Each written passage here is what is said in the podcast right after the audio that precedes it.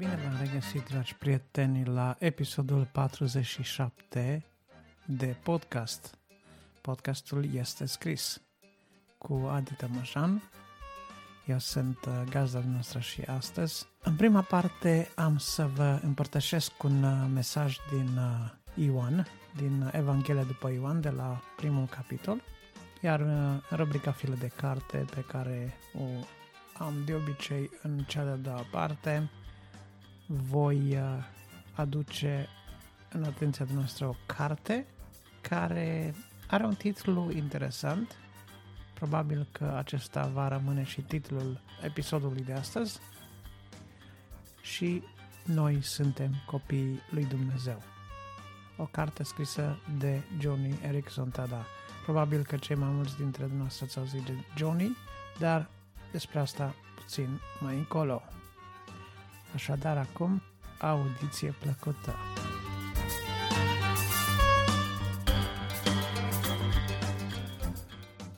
Capitolul unu din Evanghelia după Ioan este unul dintre cele mai interesante capitole din Noul Testament, în sensul că el este plin de cristologie, este plin de ceea ce este Hristos, de însemnătatea lui Hristos. În capitolul unu vedem eternitatea lui Hristos, vedem vorbindu-se despre trăime, despre existența lui Hristos înainte de întemeierea lumii, vedem calitatea sa de creator.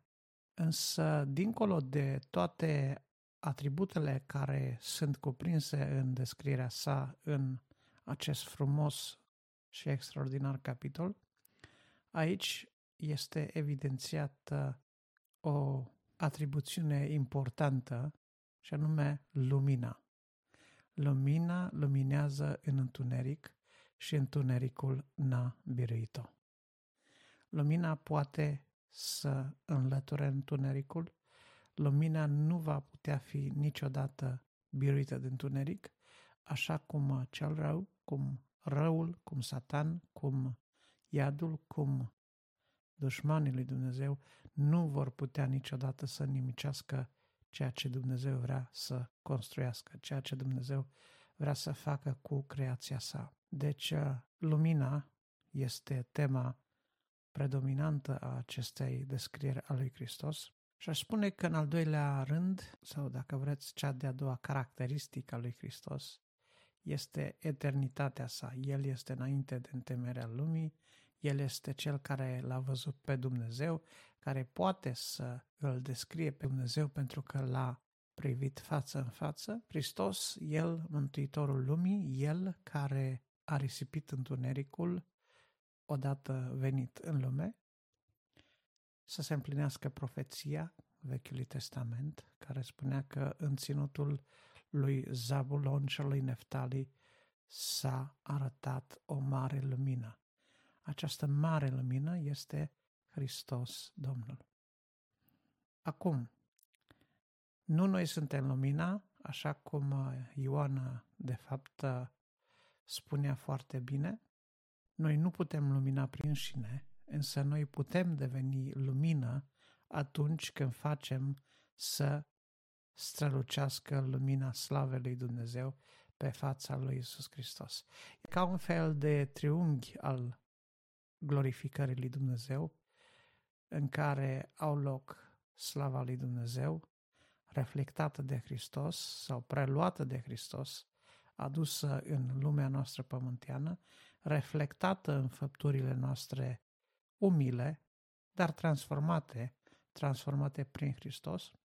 Iar acest triunghi al gloriei, care este redat aici, este ceva extraordinar. Este, dacă vreți, una din menirile creștinului în fiecare zi a vieții sale. Ioan a fost chestionat, mă refer la Ioan Botezătorul, pentru că Ioan unu vorbește de asemenea despre Ioan Botezătorul. El a venit în lume ca un precursor, ca unul care avea să îl introducă pe cel care este lumina. El era cel care netezea cărările, cărările celui care urma să fie adevăratul Mesia. Prin Moise a venit legea, spunea capitolul acesta, însă prin Hristos au venit harul și adevărul. Iar la un moment dat, Pilat avea adevărul în fața lui, însă în loc să-l recunoască, a întrebat, așa cum întrebăm și noi, ce este adevărul, ca și cum adevărul ar fi o stare de fapt. Adevărul este o persoană, adevărul este Hristos. Mincinosul este diavolul, tatăl minciunii, pentru că el, ori de câte ori vorbește, spune una dintre ale lui, cum zice chiar și Scriptura. Deci, atât că Hristos venind în lume este prezentat, este împins în față de Ioan. Dacă vrem, menirea lui Ioan este menirea fiecăruia din noi în viața aceasta, în sensul în care noi va trebui să stăm după el, să-l împingem pe Hristos în față. Slava lui, pentru că el poartă slava lui Dumnezeu. Când el este în față și noi suntem după el, suntem pe cărarea cea bună, suntem pe cărarea cea dreaptă. Astăzi, teoriile, modul de gândire umanist ne învață să ne punem pe noi înșine înainte de toate. Încrederea în sine este piatra de boltă a psihologiei, însă în ceea ce privește viața, viața spirituală, ceea ce trebuie să nu lipsească din viața fiecărui creștin nu este încrederea în sine, ci ceea ce nu trebuie să lipsească niciuna dintre noi trebuie să fie încrederea în Dumnezeu, încrederea în Hristos, încrederea că El știe, că poate și că ne va surprinde în fiecare zi prin intervenția Lui. Pentru asta ai crezut, îi spuneam lui Natanael, doar pentru că ți-am spus uh, ce făceai sub smochin? Adevărat, adevărat îți spun că lucruri mai mari vei vedea. Și vei vedea îngerii lui Dumnezeu coborând peste Fiul omului. Puterea lui Dumnezeu este în Hristos și puterea lui Hristos este în noi. Dacă vreți, puterea lui Dumnezeu, îngerii, slujitori ai lui Dumnezeu au fost, oarecum am zice, la dispoziția lui Hristos. Vezi, de pildă, episodul postirii din pustiu, vezi episodul Ghețimani, vezi episodul învierii. Îngerii au fost întotdeauna în jurul lui Hristos. Oare de ce n-am crede noi că dacă Hristos și-a luat slujba de a ne păzi, El nu ne va păzi? În rugăciunea din Ghețimani, El zicea, Tată, i-am păzit pe cei ce mi-ai dat, dar acum vin la tine. Și se ruga, se ruga pentru cei pe care i-a avut, pentru ucenicii lui, pentru ucenicii mai de departe, dar s-a rugat și pentru toți cei care vor crede în numele lui Hristos prin cuvântul lor. Deci Hristos în Ghețimani, cu alte cuvinte, se ruga pentru mine și pentru tine. Deci iată, iată că Hristos al nostru, iată că Iisus acesta introdus de Ioan Botezătorul, Iisus lumina lumii, devine deodată central, devine deodată predominant în viața noastră, în viața celor care îl urmează pe el. Și observați cu câtă larghețe Ioan renunță la ucenicii lui. El nu este invidios de faptul că în clipa când le descoperă calitatea de Mesia lui Hristos, cei doi ucenici pleacă de la el și îl urmează pe învățătorul. Eu pentru aceasta am venit, zicea el, ca eu, ca el să crească și eu să mă fac mic. Să mă fac mic, iată ce așteaptă Hristos de la mine, ce așteaptă Hristos de la tine, însă acest micuț al lui va fi într-o zi glorificat. Pentru că tuturor celor ce cred, zicea Ioan aici, le-a dat dreptul să se facă copii al lui Dumnezeu și suntem copii al lui Dumnezeu. De aceea, calitatea noastră de copil al lui Dumnezeu nu ne-o poate lua nimeni. Nu ne-o poate lua nimeni. Suntem luminații lui Iisus Hristos pentru că El a adus lumina și a risipit întunericul. Putem fi lumini în lume pentru că El ne luminează cu lumina Sa. Putem fi păziți în lumea aceasta pentru că El ne păzește și s-a angajat să facă lucrul acesta. Putem fi călăuziți în lumea aceasta noi, care trăim la două mii de ani după umblarea lui Iisus pe pământul la pe pământul Israelului. Putem trăi păziți de puterea lui Dumnezeu prin credință. Putem trăi prin puterea Duhului Sfânt. El este acela care vă va boteza cu Duhul Sfânt și cu foc, zicea Ioan. Iată mielul lui Dumnezeu care ridică păcatul lumii. Vezi tot toate lucrurile acestea în Hristos. Vezi în El pe singurul, pe unicul care poate scăpa de păcat. Vezi tu în El pe Cel care poate transforma întunericul și confuzia ta într-o viață plină de lumină, de viziune, de claritate. Vezi tu în Iisus astăzi pe Cel care poate să te păzească în fiecare zi a vieții tale. Vezi tu în Iisus pe Cel care poate să-și desăvârșească creația ducând pe mulți fi la slavă, cum ni se zice în epistola către evrei. El care voia să ducă pe mulți fi la slavă.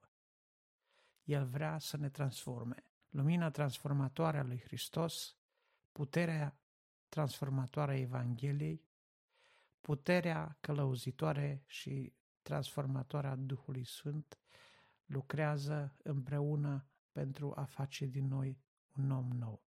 Un om nou nu-l poate face politica, un om nou nu-l poate face nicio filozofie a lumii acesteia, un om nou nu poate fi creat de un regim politic, un om nou nu poate fi creat de o școală de gândire sau de universitate sau de un curent social sau de o campanie socială. Singurul care poate crea cu adevărat un om nou este Creatorul nostru. Este Iisus Hristos. Este Cel care știe din ce suntem făcuți, care a venit în ajutorul celor ispitiți, care s-a făcut una, care a luat chip de rob și s-a smerit până la moarte și încă moarte de cruce. De aceea, pentru că s-a smerit, pentru că a luat chip de rob și pentru că a fost ispitit ca și noi, poate să vină în ajutorul nostru.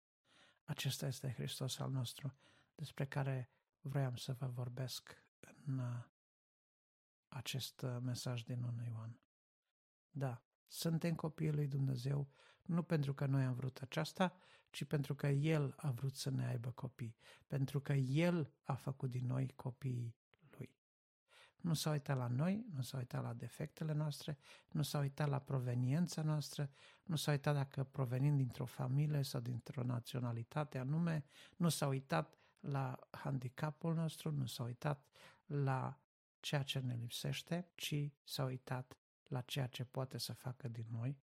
De aceea se cuvine să-i aducem glorie și laudă, pentru că El știe și poate să ducă pe mulți fi la slavă, iar între aceștia sunt și eu, ești și tu, și oricâți de mulți vor răspunde la chemarea lui Iisus Hristos. El, care vrea să ducă pe mulți fi la slavă, a făcut din noi copiii Lui și dacă suntem copii, suntem și moștenitori. Așa spune Scriptura, moștenitori împreună cu Hristos. Domnul să ne ajute la aceasta. Îndemnul meu, frate și soră, este să-L urmez pe Hristos. Eu știu că pare incredibil și pentru primii ucenici al lui Hristos a părut incredibil ca exact din Nazaret să apară Mesia. A părut incredibil ca un tânăr rabi care provenea dintr-o familie modestă să fie izbăvitorul lui Hristos. Le-a căzut greu, a avut așteptările lor. Unde locuiești? Veniți de vedeți. Când al doilea rând de ucenici a fost invitat să vină să-L cunoască pe Mesia, și ei au fost în cumpănă. Vino și vezi, i s-a spus. Iată ceea ce trebuie să facă fiecare din noi dacă încă trăiește în îndoială. să vină și să vadă, să vină să vadă, să vadă lumina, lumina răsărind în întuneric, biruind întunericul și va vedea, pentru că el nu este departe de niciunul din ei, cum zice în epistola către Romani. Nu este departe de niciunul din ei, adică din noi. El se lasă descoperit. Dumnezeu să ne ajute să venim și să vedem, să devenim copiii lui Dumnezeu și moștenitori împreună cu El. Amin.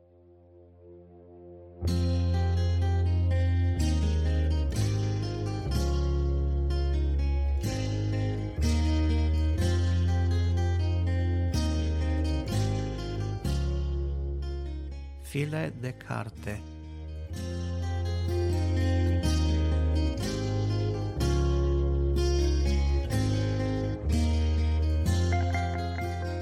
File de carte, vreau să vă vorbesc despre cartea lui Joni Eareckson Tada, intitulată Și noi suntem copiii lui Dumnezeu.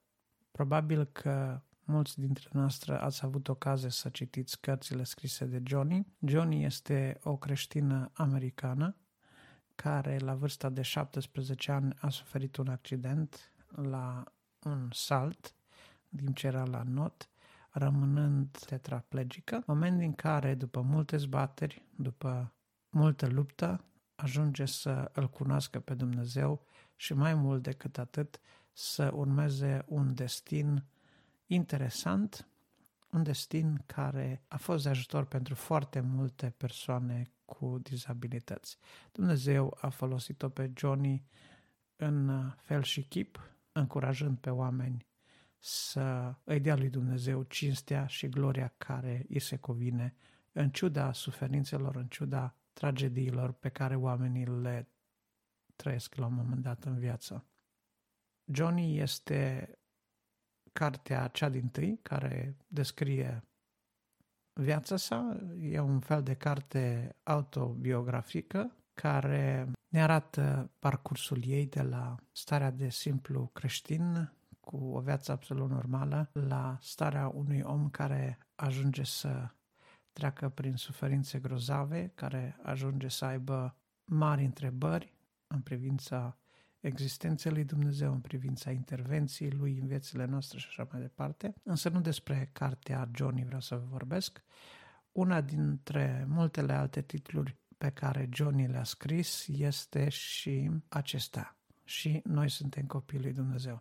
Este apărută la Societatea Misionară Română în nouăsprezece nouăzeci și unu și este mai mult un fel de curs, dacă pot spune așa, un fel de ghid de lucru a unui creștin între persoanele cu dizabilități. Persoanele cu dizabilități au avut o relație foarte interesantă cu biserica de-a lungul timpului, în sensul că a fost o perioadă când persoanele cu dizabilități au fost considerate blestemate, au fost considerate lovite de Dumnezeu și așa mai departe, sau, dimpotrivă, au fost considerate în extrema cealaltă ca fiind sfinte, ca fiind cu haruri speciale de la Dumnezeu, tocmai din cauza suferințelor pe care le-au avut, așa că istoria relației persoanelor cu dizabilități cu biserica și cu felul cum biserica a tratat această categorie de persoane este foarte interesant. Însă cartea aceasta a lui Joni, scrisă în colaborare cu o altă echipă de la o altă asociație creștină ce se ocupă cu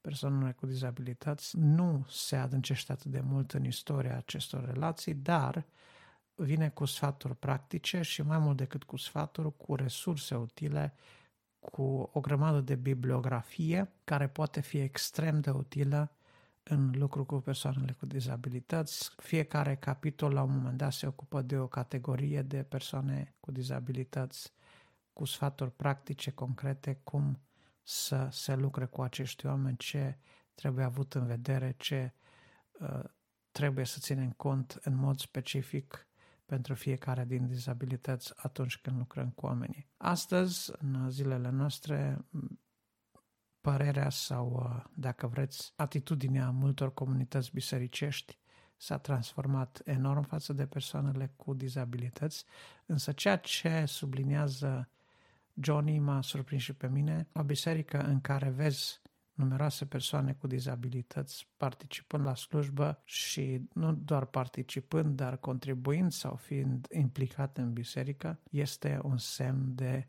sănătate spirituală și de viziune sănătoasă pentru biserică. De ce? Pentru că Mântuitorul chiar ne învață să nu disprețuim pe nimeni, să nu disprețuim pe cei mici, să nu disprețuim pe cei neînsemnați. Cartea lui Iacov ne spune să nu privim la haina omului, la fața omului. Biblia ne spune din nou că Dumnezeu privește la inimă, iar contrastul și, dacă vreți, această discrepanță între atitudinea și înfățișarea unui bogat, a unui sănătos, a unui, unui om viguros și aspectul și comportamentul sau starea în care se găsește o persoană cu dizabilități. Aceste deosebiri și discrepanțe pot fi frapante câteodată și pot genera atitudini și situații delicate în comunitate, ca să nu spun mai mult. Pentru toate aceste situații, pentru a înlătura lipsa de cunoștințe în lucru cu astfel de persoane, Joni și colaboratorii ei au scris această carte, pe care o recomand, așa cum am zis, cu tărie tuturor liderilor bisericilor și, nu numai, tuturor celor care, într-un fel sau altul, intră în contact cu persoanele cu dizabilități sau care slujesc în vreun fel persoanelor cu dizabilități sau împreună cu persoanele cu dizabilități.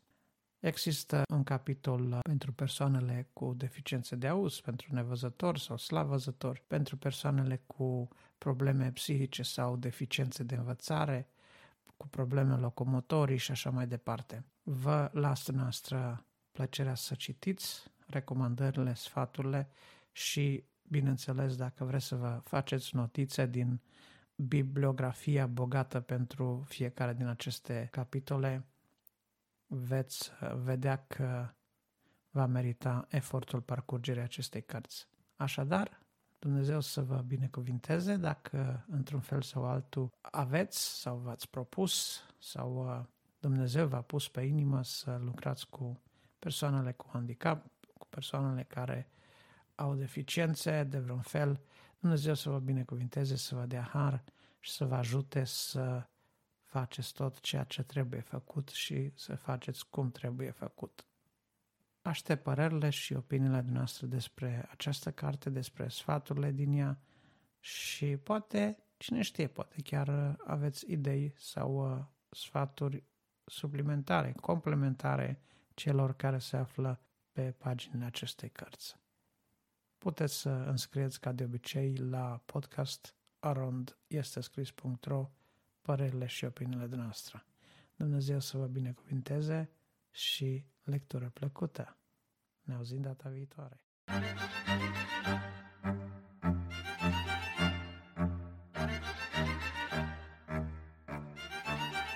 Mulțumesc tuturor ascultătorilor care au rămas cu noi până la sfârșitul acestui episod.